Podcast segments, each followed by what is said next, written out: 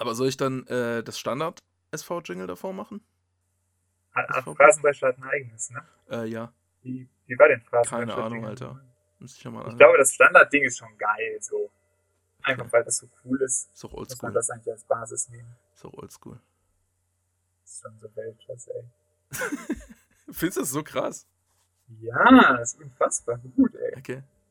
Beste Jingle jemals für so ein Intro. Nice. Na, da muss ich dich schon loben, dass du das kreiert hast. Wahnsinn. Gut, dass du das nochmal gesagt hast, weil ich äh, habe die Aufnahme immer noch laufen und ich werde das jetzt einfach als Anfang des Podcasts schneiden und dann geht das Jingle los.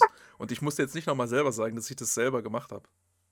Ja, Glück gehabt, ne? Ja.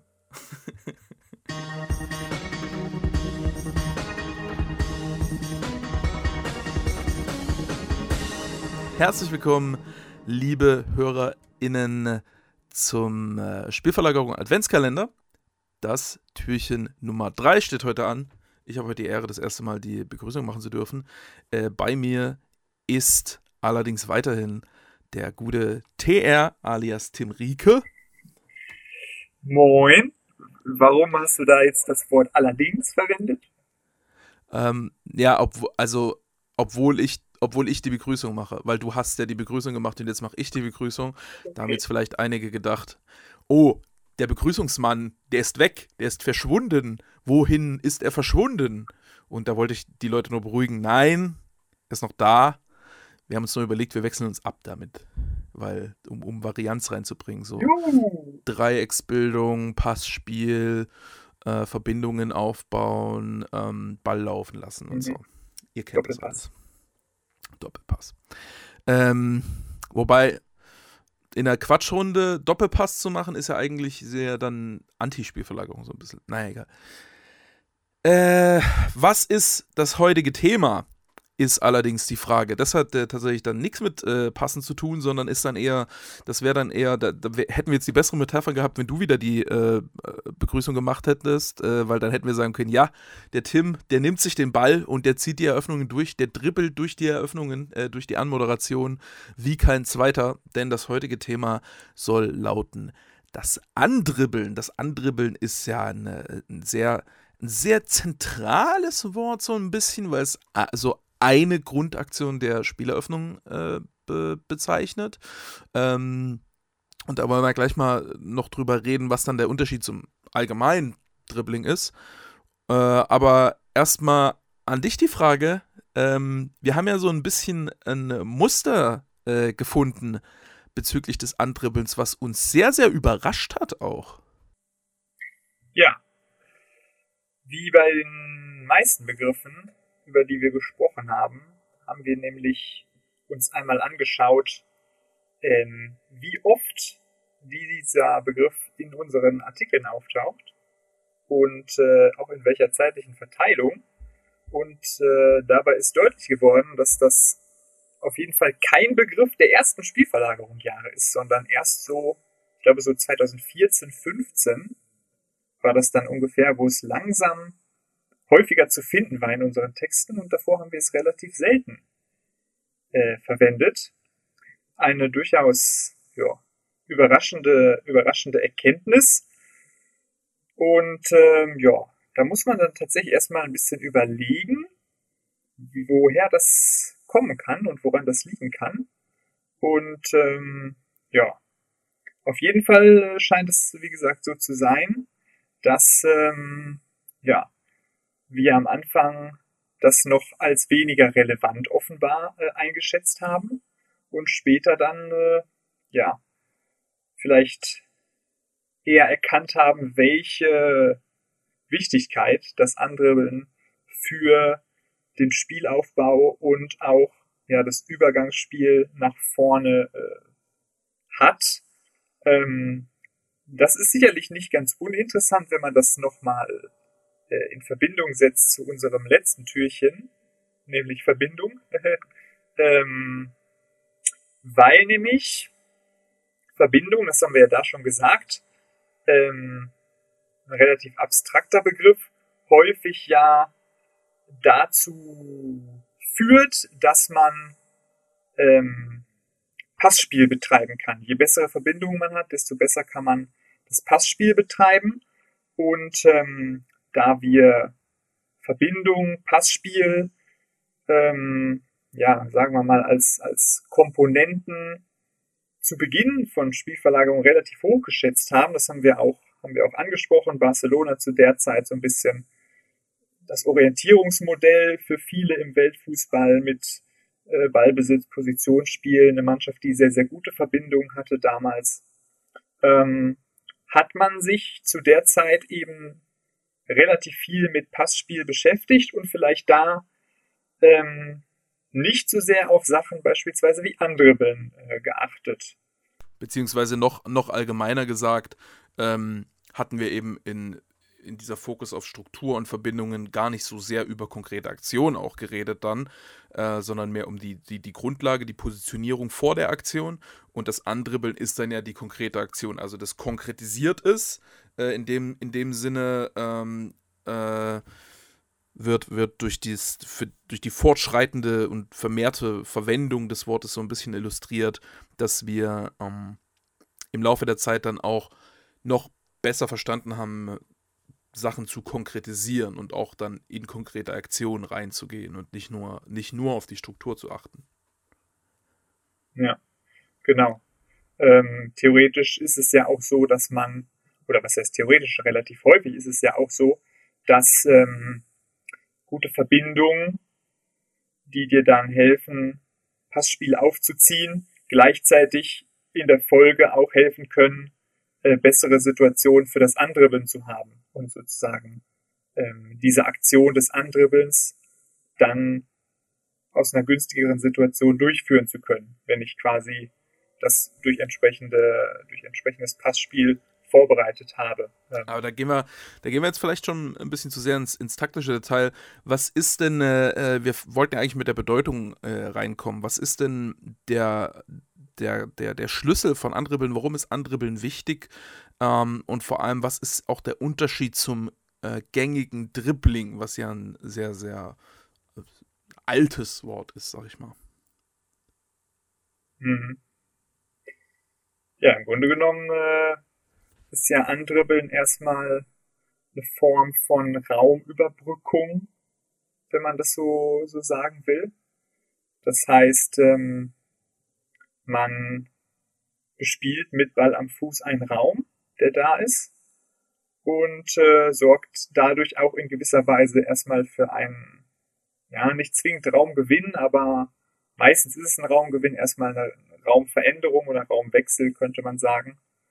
Ähm, das heißt, es ist auf jeden Fall eine dynamische Aktion mit Ball, ähm, durch die ein Raum überbrückt wird. So. Ähm, und es ist halt im Vergleich zum, zum normalen Dribbling, es ist natürlich eine Form des Dribblings, aber eben eine sehr spezielle und konkrete Form, die eben sehr stark auf diesen Übergangscharakter ausgelegt ist. So beim Dribbling habe ich ja wenn man jetzt das Dribbling allgemein anguckt, habe ich ja sehr, sehr viele Möglichkeiten, das Dribbling zu nutzen quasi. Ähm, ich kann es wirklich im klassischen Sinne nutzen, um ein 1 gegen 1 auszuspielen, zum Beispiel, um an einem Gegner, um einen Gegner auszudribbeln, ähm, wodurch ich natürlich in der, in der Folge auch einen Raumgewinn erzielen kann.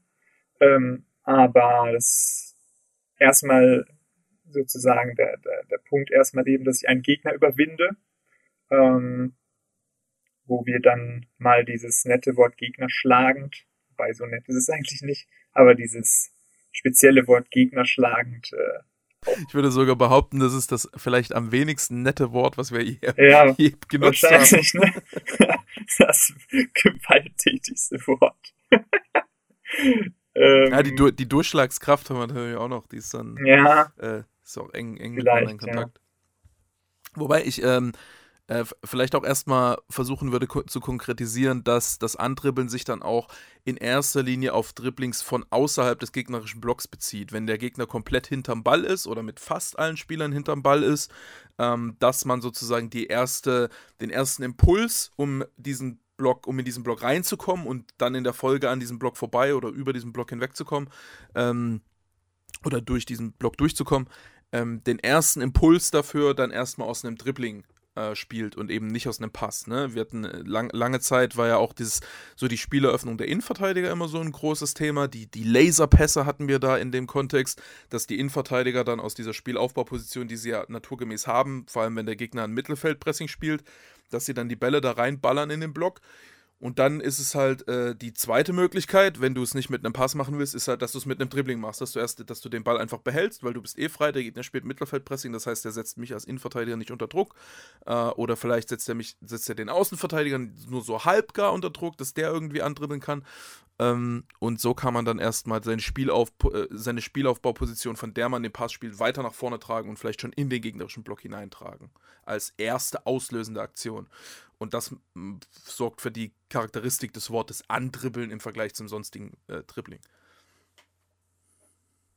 Genau, da gibt es halt dann ja verschiedene Möglichkeiten, wie das im Einzelnen, wie das im Einzelnen aussehen kann, so je nachdem, wie sich der Gegner verhält, kann man tatsächlich ähm, ja, in den Block quasi schon rein dribbeln ähm, oder man dribbelt halt quasi, man schiebt an den Block sozusagen heran und versucht durch diese durch dieses Dribbeln auf Gegenspieler drauf, das heißt, man überwindet quasi den räumlichen Abstand, den man vor der Aktion bis zu, zur ersten gegnerischen Defensivlinie hat. Man überwindet diesen Abstand, dribbelt quasi zum Gegner hin, um dadurch in irgendeiner Art und Weise eine Reaktion zu provozieren, sozusagen, dass der Gegner genötigt wird, etwas zu tun, rauszurücken,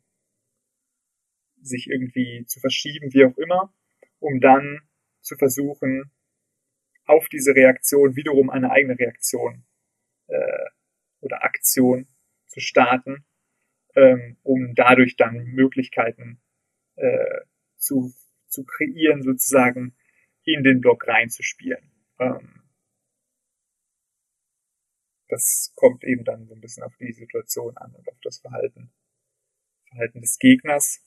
Ähm, vielleicht kann man da noch ergänzen, was bei was bei Andribbeln sicherlich noch ein, noch ein interessanter Punkt ist, ähm, dass in Situationen, also dass man, wenn man Situationen sich anguckt, wo man sagt, okay, da hat quasi Andribbeln gefehlt oder da hätte Andribbeln gut getan, wo es aber nicht, nicht da war, dann sind das häufig Situationen, wo stattdessen ein Pass gespielt wird, sozusagen als Alternativaktion, ähm, und dieser Pass quasi zu früh erfolgt und eigentlich relativ wenig Sinn macht. So, wenn ich quasi ähm, gegen ein Mittelfeldpressing mit dem Innenverteidiger einfach in meiner Position stehe und zum Beispiel direkt einen Außenverteidiger anspiele, der dann als Auslöser vom Gegner gepresst wird. Ah, das heißt, keine Ahnung, wenn wir jetzt tatsächlich 4-4-2 spielen, der Gegner Flügel schiebt halt raus, beinahe Stürmer macht auf den Pass nach außen, dann die Bewegung zum Innenverteidiger hin, dass er den Rückpass zumacht.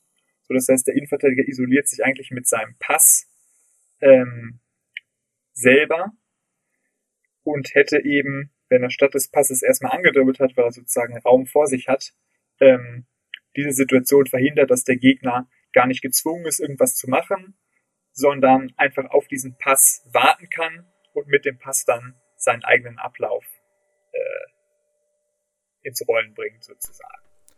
Oder ein anderes Beispiel, du hast jetzt, du hast jetzt quasi dieses eine Standard-Pressing-Muster im FIFA 2 beschrieben, dass man auf den Pass auf den Außenverteidiger wartet, dann abschneidet, isoliert, versucht den Ball am Flügel zu erobern. Äh, was dann damit häufig auch in Verbindung steht, ist, dass die beiden äh, Stürmer den Sechser abschneiden und dann immer so hin und her pendeln. Immer ein Stürmer übernimmt den Sechser, der andere schiebt ein bisschen auf den Innenverteidiger raus und da ist dann die, häufig die Standardreaktion auch der, In okay, der Innenverteidiger wird ein bisschen angelaufen, spielt zum anderen Innenverteidiger und da macht das 4-4-2 dann einfach, okay, der Stürmer geht wieder auf den Sechser zurück, der andere Stürmer geht vom Sechser auf den neuen Innenverteidiger drauf und dann hast du die ganze Zeit so eine 3 gegen 2 Situation, die dann so hin und her pendelt, wo einfach gar nichts passiert, wo man, wo man keinen Raumgewinn ja, genau. erzielt. Und ja. da haben wir jetzt schon zwei Beispiele, wo man sieht, dass wenn ich im Aufbauspiel nur Pässe spiele, ähm, dann ist es häufig so, dass das dass das zu nichts führt und äh, ähm, sehr schnell kann es auch dazu führen, dass man genau in das, in das Muster, äh, dass, dass man genau das macht, was der Gegner eigentlich will und genau das Muster abruft, was der Gegner, ähm, womit der Gegner spekuliert, worauf er eingestellt ist.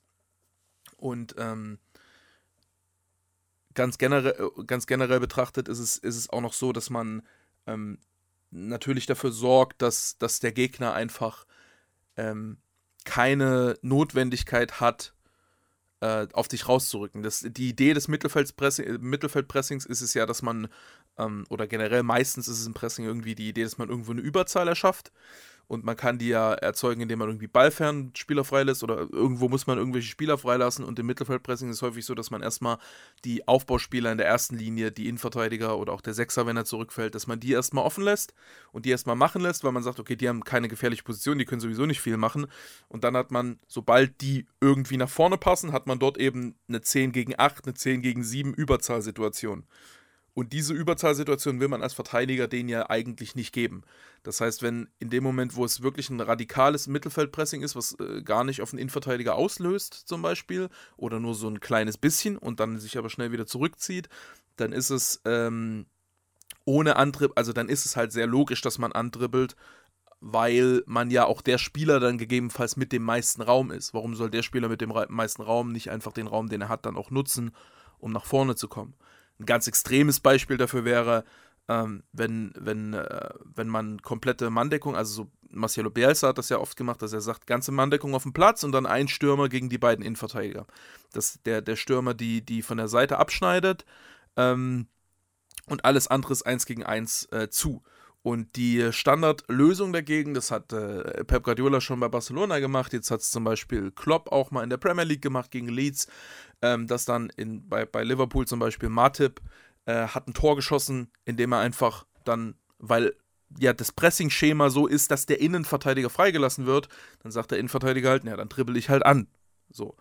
Ähm, weil er ist ja der freie Spieler. Also warum soll er nicht einfach nach vorne gehen? Es greift ihn ja erstmal niemand an. Und sobald ihn jemand angreift, wird ein Mitspieler frei. Und Matip hat dann in, in der Partie auch ein Tor geschossen, indem er dann einfach weiter angedribbelt ist, weil ihn ja niemand angegriffen hat, dann hat er einmal, als er angegriffen wurde, den Ball zur Seite gespielt, ist in den Strafraum durchgelaufen, hat den Ball zurückbekommen und hat ein Tor geschossen. Ganz, ganz simples Tor, wo man gesehen hat, wie das Andribbeln eben auch vor allem in dieser Position sehr viel logischer als ein Pass sein kann, weil in dem Moment eben alle, okay, alle meine Mitspieler sind näher am Tor dran, also fokussiert der Gegner sich auf meine Mitspieler. Und alle meine Mitspieler haben weniger Raum als ich. Ich habe den meisten Raum. Logisch, dann gehe ich einfach nach vorne und dann muss der Gegner sich irgendwie umjustieren und das können wir dann wieder bespielen. Äh, und deshalb ist das Andribbeln, glaube ich, ein, ein, sehr, sehr logisches, eine sehr, sehr logische Antwort auf, auf vieles. Und in sehr vielen Situationen ist es logisch anzudribbeln, anstatt den Spielaufbau mit, also direkt mit Pässen aus der Position heraus zu beginnen. Und vielleicht ist das auch so ein bisschen, glaubst du, dass das so ein bisschen der Grund ist, warum wir das auch mehr, mehr benutzen? Ich hatte jetzt ein paar Artikel angeklickt, die ich in der Suche gefunden habe. Und es ist schon meistens auch, dass du, dass du oder dass wir beschreiben, ähm, was, was wirklich auch passiert ist. Also zum Beispiel, hier ist ein, hier ist ein Spiel von 2020. Ähm, äh, ach nee, nee, Moment, das ist kein gutes Beispiel. Hier ist ein, hier ist ein Spiel von, von, von Bayern gegen, gegen äh, Frankfurt 2019, äh, wo du sagst, Bayern durfte erst einmal weiter aufrücken. Rechts konnte Kimmich im Aufbau früher ankurbeln und Eröffnungen nach vorne spielen, beziehungsweise Pavard nun eben andribbeln, wenn Kimmich sich direkt hoch positionierte. Also ist halt auch ein Mittel, was jetzt mehr genutzt wird. Und so wie wir es jetzt gerade geschrieben haben, von der Logik ist es ja so, dass quasi, äh, als wir angefangen haben, war es ja noch häufig so, dass so richtig gut organisierte Mittelfeld-Pressing-Systeme waren noch, so das, waren noch relativ neu. So. Und äh, dadurch, dass dann in den Folgejahren die Trainer immer mehr und die Mannschaften immer mehr Mittel gegen diese Mittelfeldpressing-Systeme entworfen haben, ist das eben auch äh, ein, wichtigeres Mittel geworden und, und auch ein, ein, Mittel, was häufiger aufgetreten ist und dementsprechend haben wir es dann auch häufiger äh, besprochen. Glaubst du, dass das äh, so, äh, könnte das die Essenz sein, warum, warum das, äh, ja, das warum wir mehr darüber sprechen? Das klingt erstmal schlüssig, ne? Das klingt erstmal schlüssig. Weil, ähm, ja, von der Chronologie passt es eben relativ gut. Ähm, so quasi ein Versatz nach diesem Hoch der Pressing-Mannschaften sozusagen. Ja. Mit einer gewissen Verzögerung das wieder verstärkt aufkommt. Ähm, Du hast gerade Martip schon angesprochen. Wahrscheinlich gab es so davor eine Phase, vielleicht so 90er und vielleicht frühe 2000er noch, wo du halt noch so eine sehr starke, auch in, in Deutschland wahrscheinlich auch, noch so eine sehr starke Prägung hattest von so alten Manndeckungsdefensiven, ähm, wo dann ja wahrscheinlich noch so diese, dieses Martip-ähnliche Andribbeln von gewissen Spielern, vielleicht so diese Sammer-Spielertypen und so weiter, wo du das noch relativ viel drin hattest so. Dann hat sich quasi das Defensivspiel gewandelt und ähm, und ähm, dann ist vielleicht das, das Andribbeln auch gegebenenfalls durch so eine, durch so eine, ja, Risikovermeidung relativ früh schon gegebenenfalls ein bisschen hinten rübergefallen. So, der Gegner spielt jetzt weniger Mann, äh, äh, Manndeckung, so, sondern raumorientierter, vielleicht noch nicht so kompakt wie dann in den Jahren danach in der ersten Phase und auch noch nicht so strukturiert und systematisch, dass du wie in, wirklich in so einem Pressing ganz klar auf bestimmte Zonen dich fokussierst, so, sondern es ist einfach erstmal eine, eine etwas organisiertere Positionierung im Raum, ähm, die aber dann natürlich nicht direkt so sehr naheliegende und, und auffällige Räume für klares Andribbeln wie so Manndeckungssysteme bietet, wo dann Verteidiger sich wahrscheinlich so ein bisschen zurückhalten. Wenn dann noch so endgültige Verdrängung der Dreierketten kommt, wie das ja in Deutschland dann teilweise auch der Fall war, ähm, dann hast du auch so die Situation, dass die Verteidiger sich erstmal auch mit Ball in der Viererkette vielleicht von der Raumaufteilung neu einfinden müssen. So, du hast nicht mehr so diese Situation, okay, ein Sammer kann jetzt als Libero vordribbeln und muss sich halt um Absicherungen nicht so großartig kümmern, weil auf jeden Fall zwei Verteidiger zentral trotzdem noch da sind. So, vielleicht äh, ja, war das so die Phase davor schon gut, schon gut möglich. Ähm, viele haben ja dann auch gar nicht, gar nicht so, in der Phase haben ja viele auch gar kein so wirklich organisiertes Aufbauspiel betrieben. Ne? Häufig war er sehr, sehr, sehr flügellastig sowieso. Oder dann mit langen Bällen direkt ähm, weil sie auch der Konter eigentlich so das größte Ding war und man eher versucht hat, gegnerische Konter irgendwie zu vermeiden. Und dann schiebt mhm. man halt hinten ein bisschen Ball hin und her und man hat jetzt überhaupt nicht die Idee, großartig ins Zentrum zu kommen. Das war dann auch die Phase, wo es ganz, ganz viel 4-4-2 gab, wo man sowieso im Spielaufbau nicht so viel machen kann. Und dann dieser, dieser Wechsel zur Viererkette führt ja auch dazu, dass du in der Viererkette hast du ja relativ schlechte Position zum Andribbeln im Vergleich zu einem Dreieraufbau. Ne? Also wenn du die Außenverteidiger ja. ein bisschen hochschiebst, dann hast du zwei Innenverteidiger. Äh, wenn einer von denen andribbelt, dann hast du nur noch einen Spieler Absicherung. Das fühlt sich immer sehr, sehr wackelig an. Ähm, und wenn der Außenverteidiger andribbelt, dann erst meistens der, der dann eh schon gepresst wird. So, also der kann eigentlich, selbst wenn er flach ist, hat er ja. häufig nicht so gute Möglichkeiten anzudribbeln, wobei äh, Andribbeln vom Außenverteidiger schon ein wichtiges Mittel sein kann, wenn er einfach, ähm, weil, weil Flügelstürmer häufig schlecht pressen, sodass man an denen einfach dann auch vorbeidribbeln kann. Äh, wobei man jetzt diskutieren könnte, ist das dann überhaupt noch andribbeln oder ist es schon einfach ja. dribbeln? So. Ähm, ja, genau. Da gibt es, glaube ich, auch keine ganz trennscharfe Definition in dem Fall. Ähm, Braucht es aber auch, glaube ich, äh, nicht unbedingt, weil so man das ist so ein typisches Wort, was man ganz gut intuitiv benutzen kann.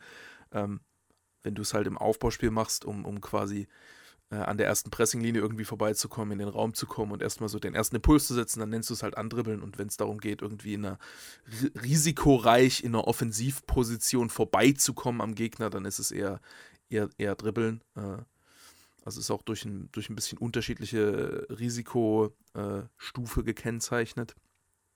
Ähm, ja. Da habe ich den Faden verloren. Wo wollte ich, wo wollte ich hin? Aber ich glaube, ich habe alles gesagt.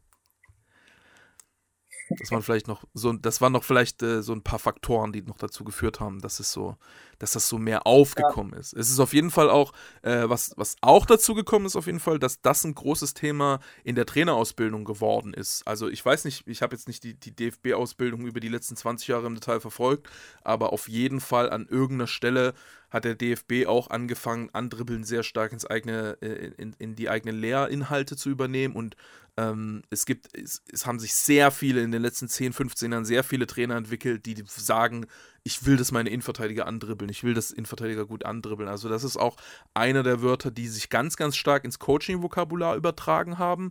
Ähm, oder äh, vielleicht haben wir es auch daher, das lässt sich ja für uns jetzt schwer nachvollziehen, ähm, äh, wie da jetzt die Einflüsse waren. Ich glaube, in dem Fall ist es tatsächlich so, dass es ein sehr naheliegendes Wort ist, was dann unabhängig Leute voneinander gleichzeitig, mehr oder weniger gleichzeitig entwickelt haben, ähm, um halt diese, diese spezielle Charakteristik des Andribbelns noch herauszuarbeiten. Und man würde es ja auch anspielen, zum Beispiel, gibt es ja auch von hinten raus oder ankurbeln oder so. Also das, dieses, die Vorbesilbe bietet sich an und wenn man halt, bietet sich an, und wenn sich niemand anbietet, dann muss man eben andribbeln. Also wenn, dribbeln ist ja auch ein gesetzter Begriff. Von daher ist es, glaube ich, ja, war relativ logisch, dass sich das dann auch so breitflächig direkt entwickelt hat, weil es ein sehr logischer Begriff ist, so ein bisschen. Sehr naheliegender Begriff. Ja. Was ihn ja dann auch äh, dementsprechend schon praktisch und nützlich macht. So. Also ich glaube, ja. so dieses, diese Diskussion, die wir ja bei jedem Begriff hier in diesem Kalender führen wollten, äh, inwiefern nutzt der Begriff, wie sinnvoll ist der, wie viel bringt der, da haben wir hier, glaube ich, ein Beispiel, wo man das relativ kurz und klar abhandeln kann eigentlich. So. Ja, das Dass stimmt. das schon sehr, sehr wertvoller und äh, hilfreicher, hilfreiches Konzept grundsätzlich ist. So kann man relativ schnell reinhauen, ist sehr klar und recht intuitiv an eine konkrete Aktion gebunden. Also gibt, gibt auch Spieler, die das von sich aus sehr, sehr schnell, sehr direkt umsetzen können. Ähm, glaubst du, äh, ja, das ist vielleicht auch noch ein Punkt, dass, dass das auch ein Begriff ist, mit dem man Spielerverhalten diskutieren kann, sehr gut. Ne? Also das, das ist halt leicht zu sagen, okay, das ist ein, ich mag, ich mag Mats, Hummel, ich mag Mats Hummels, weil der immer so, so gut andribbelt, so nach dem Motto. Ähm, da hat es vielleicht auch noch eine, einen Grund, warum das auch so sehr breit, eine sehr breitflächige Nutzung gefunden hat. Glaubst du, es wird zu wenig angedribbelt im Fußball?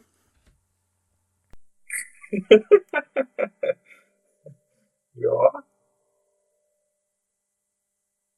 Ja. Wie kommt's? Vermutlich, Warum? vermutlich ja. Was, was, was glaubst du, was, was die Gründe sind? Oder warum sollte man das mehr machen? Wo, wo liegt der Fehler? Ja, wo liegt der Fehler? Das haben wir eben schon so ein bisschen angesprochen.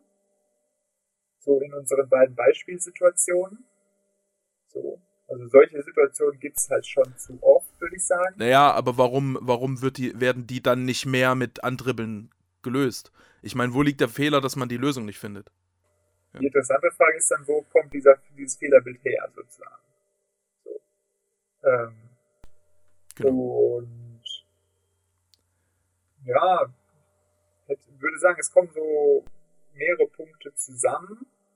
Ähm, ich glaube, so dieses, dieses ähm, dieses Risikovermeidungsthema ist schon sowas, was unterschwellig da als Faktor noch mit reinspielt, so. Dass es immer auch gewisse, gewisse Anzahl von Spielern gibt, die, ja, für die andribbeln und so aus der Position rausgehen mit wenig Absicherung. Gerade in so einer Viererkette, wenn du als einer von zwei Innenverteidigern andribbelst, die da so gewisse Hemmungen haben. Ähm, Generell haben wir ja auch schon angesprochen, wenn man jetzt nur auf die Innenverteidiger guckt, dass ähm, es halt aus der Viererkette ein bisschen anspruchsvoller ist und Viererkette ist halt schon noch relativ weit verbreitet so. Ähm, oder vier Aufbau, wo du eine Viererkette sozusagen beibehältst und gegebenenfalls dann Außenverteidiger hochschiebst oder ähm, halt nicht in eine drei, klare Dreieraufbau reingehst. Ähm, dann würde ich sagen, was andere immer erschwert, ist so, so dieses Thema ähm, Umgang mit, mit Spieltempo und Rhythmus wechseln sozusagen. Das ist, glaube ich, noch so ein allgemeines, auch so ein bisschen strategisches Thema, was im Fußball noch nicht so, noch nicht so ja, gefestigt ist und was vielleicht ähm, zumindest auf, auf Leveln, die jetzt unterhalb des absoluten Top-Levels liegen, ähm, was sicherlich in den nächsten Jahren nochmal ein größeres Thema wird. So dieser, dieser Punkt, ähm, wann macht man das Spiel wie schnell, wann macht man das Spiel wie langsam, wie bereitet man gute Aktionen vor. Ähm, und da ist ja sozusagen Andribbeln immer sehr, sehr interessant, wenn du es quasi, wir haben jetzt immer sehr viel den, sozusagen diesen Gegensatz dribbeln auf der einen Seite, passen auf der anderen Seite, haben wir jetzt immer relativ stark diskutiert. Ähm, und das Interessante ist ja, wenn du beides zusammenbringst und dann ist die Frage, wie bringst du es am besten zusammen und wie bringst du es zum Ziel zusammen. Und das eine bereitet sozusagen das andere vor zum Beispiel.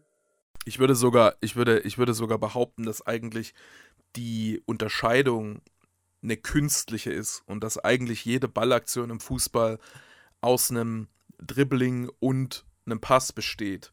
So, und eigentlich man immer beides äh, berücksichtigen muss. Außer man schießt, dann besteht es nicht aus dem Pass. Oder wenn man den Ball verliert, dann besteht es auch nicht aus dem Pass. Äh, außer man verliert den Ball durch den Pass. Ja. Aber normalerweise ist jede erfolgreiche äh, Situation, die jetzt nicht in einem Schuss endet, ist ähm, ne, irgendwie eine kleine Dribbling-Aktion und dann ein Pass. Und äh, ich glaube, dadurch, dass man so sehr von Pass zu Pass zu Pass denkt, gibt es im Coaching so eine Tendenz, dass man diesen Dribbling-Teil und wenn es nur einmal Ball nach vorne mitnehmen ist oder wenn das nur einmal irgendwie aufdrehen und dann zurückdrehen ist oder so, dass man das so, so ein bisschen abtrainiert, unbewusst, weil man, weil man schon, schon an den Pass denkt, bevor man, bevor man überhaupt was mit dem Ball gemacht hat. So.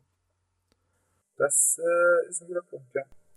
Ich würde, ich glaube auch, ähm, was noch, was noch so, was noch so Gründe sind, warum es generell so eine, ähm, warum Dribblings als so risikoreich bewertet werden, ist, äh, dass, also es gibt so eine, gibt mehrere Faktoren, die da, glaube ich, zu starken Biases führen. Einerseits ist es natürlich, kann es natürlich riskant sein, ne? Vor allem, wenn, wenn der Gegner eine gute Defensivposition hat und dich dann andribbelt, dann hat der Gegner normalerweise auch eine ganz gute Chance, den Ball zu, zu erobern. Ähm, äh, das ändert sich aber ein bisschen, wenn der Gegner eine schlechte Position hat ähm, und wenn ich es richtig mache. Und es, es gibt natürlich Fehler im Dribbling, wo du auch, wo du bei einem Pass, da würdest, bei einem Pass würdest du nie sagen, der Pass ist riskant, weil der Gegner, weil der Spieler jetzt diesen Fehler macht. Ne? Also wenn er jetzt einfach, keine Ahnung, anstatt den Ball zu kontrollieren, den einfach Volley, Volley irgendwo hinballert so und dann ist der halt unpräzise und das ist ein Fehlpass, da sagst du ja nicht, ja, passen ist riskant, da sagst du, nee, das hätte er anders machen müssen. So. Und beim Dribbling sagst du immer, das Dribbling an sich ist schon riskant, egal in welcher Situation, egal was du machst, egal wie du es kannst. So, das Dribbling an sich ist schon riskanter als der Pass. Deswegen, immer wenn das Dribbling fehlschlägt, ist es, weil gedribbelt wurde und nicht, weil halt ein Fehler in diesem Dribbling gemacht wurde oder aus irgendwelchen anderen Umständen.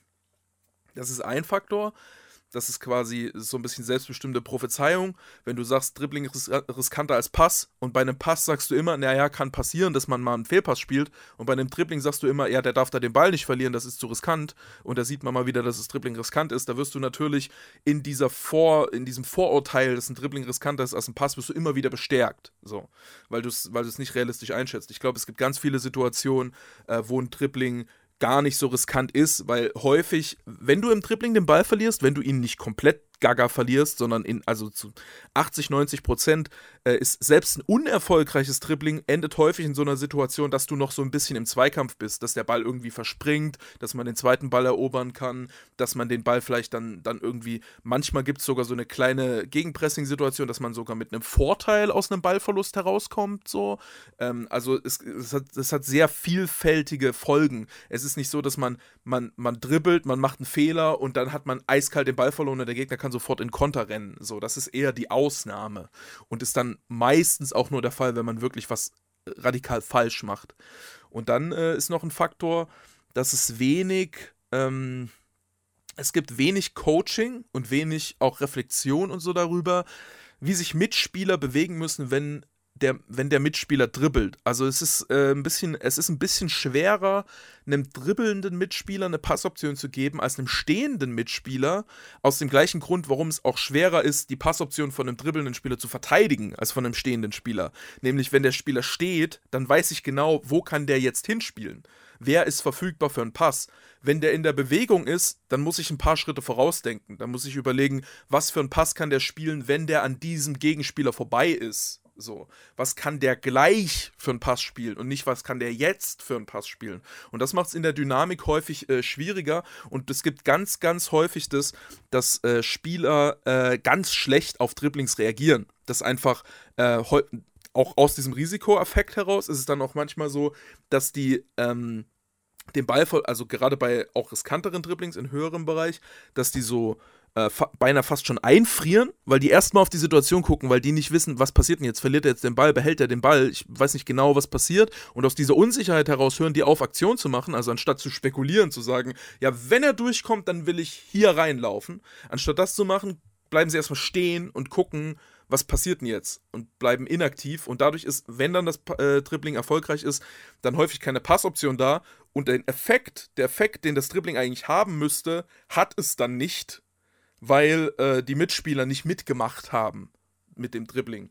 Und ich glaube, das ist so ein Faktor, da müssen, da muss noch viel gecoacht werden. Da können sich ganz viele Spieler noch extrem viel verbessern. Und ich glaube deshalb auch, dass so in der Zukunft generell Dribblings, aber halt auch gerade so Dribblings im Aufbauspiel noch eine viel, viel größere Rolle spielen, weil die, glaube ich, wenn du die mit guten Bewegungen und passenden Strukturen zusammen äh, kombinierst, dann sind die eben sehr, sehr, sehr effektiv, glaube ich. Und das ist noch so ein Faktor, der, der äh, im, im Spielaufbau ganz, ganz häufig abgeht. Den meisten Mannschaften. Jawohl, Dribbling Maschinenmittel. Und dazu kommt natürlich auch noch, dass, dass du halt, ich glaube, was du auch ein bisschen machen musst, gerade gegen sehr, sehr tiefstehende Gegner, dass du, wenn du einen Spieler, also ein Grund, warum Spieler manchmal nicht andribbeln wollen, Innenverteidiger speziell, ist ja, dass die dann einfach einen offenen einen Raum, also ein Loch hinter sich haben. Ne? Also die wissen, ich dribbel an, wenn ich jetzt den Ball verliere, dann läuft der Gegner einfach hinter mich einfach aufs Tor zu, mehr oder weniger. Und das ist natürlich ein Wahnsinnsrisiko, was man rationalerweise nicht eingehen will. Das Risiko ist ja aber eins, was man einfach aus der Welt schaffen kann, indem man das systematisiert und sagt, wenn unser Innenverteidiger nach vorne dribbelt, dann, dann, dann müssen die anderen Spieler in der ersten Aufbaulinie müssen in dieses Loch reinschieben und müssen eine Struktur finden, dass da eben kein Loch hinter ihm ist, sondern dass das irgendwie abgesichert ist. Äh, und schon hat man das Problem ja nicht mehr und er kann eigentlich auf, auf einmal mehr Risiko gehen. Also ich glaube auch, äh, was, ein, was ein großer Unterschied ist, wo, wo man auch vielleicht noch unterschiedliche Wörter fast schon für verwenden könnte, ist so dieses Durchdribbeln also das, was Martip gemacht hat gegen Bielsa, dass er sagt, ich nehme den Ball ich, und dann mache ich eine Aktion aus dem Mittelfeld heraus und setze die auch fort bis in den Strafraum hinein. Und dann dieses einfach Position ein bisschen verändern, Position ein bisschen nach vorne schieben. Also ich bleibe schon ganz klar in der Defensivstruktur und verteile dann irgendwie die Bälle. Ich will nur meine Position in der Struktur ein bisschen ändern, um ein bisschen besseren Winkel zu haben. Das sind schon noch zwei unterschiedliche Sachen und ich glaube, es ist wichtig, dass vor allem bei dem, bei dem ersten, bei diesem Durchdribbeln sozusagen, ähm, dass du, dass du da eine gute Reaktion um den Spieler drumherum hast, dass die seine Position auch besetzen, dass du eine gute Absicherung hast und dass die für ihn den Raum im Mittelfeld auch ein bisschen aufmachen, dass sie dann, äh, also das ist so, so ein riesiger Grundlagenfehler, den du manchmal siehst, ist, ein, Spiel, ein, ein Spieler dribbelt in Richtung eines Mitspielers und der Mitspieler bleibt da einfach stehen. Und der läuft fast in ihn rein manchmal, aber auf jeden Fall macht der Mitspieler in den Raum zu. So, das sind so Sachen, die manchmal noch passieren. Ähm, Deswegen äh, das vielleicht als kleine interessante Überlegung, weil wir so ja jetzt, jetzt, jetzt waren wir gerade Live-Zeuge, wie Spielverlagerung ein neues Wort kreiert hat. Da hatte ich so ein bisschen schon mal die Erfahrung gemacht, dass äh, diese Begrifflichkeit da auch eine gewisse Gefahr birgt, aber fast schon fast schon im umgekehrten Sinne so. Also du hättest ja jetzt sozusagen ähm, für das, was du jetzt Durchdribbeln genannt hast, würdest du ja jetzt begrifflich die Anpassung vornehmen. Und ähm, ich hatte manchmal das Gefühl, dass quasi das, was du jetzt Durchdribbeln nennst, dass das deutlich von Spielern teilweise mehr mit Andribbeln assoziiert wird, als das, was du jetzt Andribbeln genannt hast, quasi.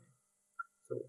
Das heißt, wenn man quasi mit dem Coaching-Begriff Andribbeln das Andribbeln im Sinne der leichten Positionsveränderung ähm, gefordert hat, dann hat, löst das teilweise bei Spielern so aus, okay, andribbeln, so von wegen, okay, ich muss jetzt voll, voll die richtig offensive Aktion machen und quasi auch Gegner überwinden. So. Dass sich das irgendwie vertikal und dynamisch und aggressiv anhört, so. Genau. Genau, so. Und dann dann führt das dazu, dass die gegebenenfalls denken, okay, von mir wird jetzt erwartet, dass ich hier sozusagen die erste Pressinglinie schon überspiele und, und auf einmal durchs Mittelfeld durchlaufe. So. Ähm, wo aber, wo es eigentlich dann aus der Trainersicht darum ging, mit diesem Coaching quasi ähm, bestimmte Beschleunigungsmomente außerhalb der Formation erstmal zu setzen, Positionsveränderungen außerhalb der Formation zu haben, ähm, Abstände zu verändern außerhalb der Formation zur, zu den gegnerischen Linien. Ähm, und das war, das hatte ich schon ein paar Mal, dass das so zu Kommunikations- oder Kommunikationsproblemen, Missverständnissen geführt hat. Da hätte sich dann aber fast schon angeboten, sozusagen einen abgeschwächten Begriff zum Andribbeln zu nehmen, sozusagen. Also irgendwie eine dezentere Variante. Aber da ist natürlich die Frage, was willst du da nehmen? Draufdribbeln ist eigentlich auch nicht so gut. Anschieben, hinschieben. Hm. Schieben ist halt immer so sehr def so mit Verschieben assoziiert. Ja, ich glaube, ja, das äh, ist ein sehr interessanter Punkt von dir. Äh, da sieht man dann noch wieder, wie es manchmal äh, problematisch sein kann, so aus der Analyse Begriffe ins Coaching zu übernehmen. Ähm, das ist jetzt aber auch kein Spielverlagerung-Ding so, sondern das ist einfach generell so, dass man sich immer überlegen muss, welche, welche Begriffe nutze ich denn im Coaching. Äh, Im Jugendcoaching ist es auch so, dass die Spieler häufig noch gar nicht so viele Begriffe kennen. Deswegen äh, ist man so oder so ein bisschen darauf angewiesen, dass man die etabliert. Ähm, es könnte ja durchaus äh, allerdings sein, dass wenn man diesen Unterschied äh, klar macht zwischen Andribbeln und Durchdribbeln, dass dadurch die dezentere Form des Andribbelns dann auch ein bisschen klarer wird, dass dieses Missverständnis sozusagen nicht auftritt. Weil man dann ja auch sagen kann, nicht unbedingt durchdribbeln, aber ein bisschen andribbeln zum Beispiel. Und damit hast du direkt wieder die, das Dezente äh, so ein bisschen hervorgehoben äh, und der restlichen Mannschaft ist dann auch klar, was, was, warum er das macht so und was dann die Folgeaktion dieses Andribbelns gegebenenfalls sein kann. Macht aber vielleicht auch, ähm, ist vielleicht auch äh, gerade ganz cool, dass wir den Unterschied nochmal rausgearbeitet haben, weil äh, wahrscheinlich auch viele Leser beim Antribbeln vielleicht die Assoziation hätten, dass dann eben einer wie Martip dann so da komplett durchrennt, äh, während halt auch Antribbeln äh, ist halt auch so einfach mal ein paar Schritte nach vorne, bisschen zur Seite, bisschen den Winkel ändern, ähm, ganz klassisch zum Beispiel, wenn, weiß ich nicht, wenn der, der Stürmer läuft an im Bogen, der will mich vom Sechser abschneiden, der macht Deckungsschatten auf den Sechser, da kann ich einfach zwei Schritte nach vorne machen mit dem Ball und dann schnell den Ball an ihm vorbei auf den Sechser spielen, in den Deckungsschatten rein und habe das, hab das Anlaufen sozusagen geknackt. Also so kleine Sachen, die sind da, äh, spielen da auch noch mit eine Rolle. Dann soll es das damit auch schon gewesen sein für das heutige Türchen. Ähm, wir haben jetzt doch wieder relativ ausführlich über das Andribbeln gesprochen und äh, ja, im, direkt im Anschluss an das letzte oder an das gestrige Türchen zu Verbindung, glaube ich, ein ganz schöner Kontrast und äh, ja, eine, eine, gute, eine gute Kombination aus den beiden äh, Begriffen. Ähm, wir bedanken uns bei allen Hörerinnen und Hörern fürs äh, Zuhören. Ähm, hoffen, es hat äh, Spaß gemacht, sich diese Folge anzuhören und äh, ja, wir freuen uns schon auf die weiteren Türchen. Nochmal der, als abschließend vielleicht nochmal der Aufruf. Äh, wir sind erst bei Türchen 3. Äh, wenn ihr noch Ideen habt, gerne auf Twitter raushauen. Ähm, schreibt mir, schreibt unter den Tweets zum Adventskalender, schreibt in die Kommentare bei Spielverlagerung wenn ihr noch was habt, wo ihr sagt, das muss doch unbedingt mal erklärt werden. Ja, und damit von uns, wie gehabt, eine schöne Adventszeit.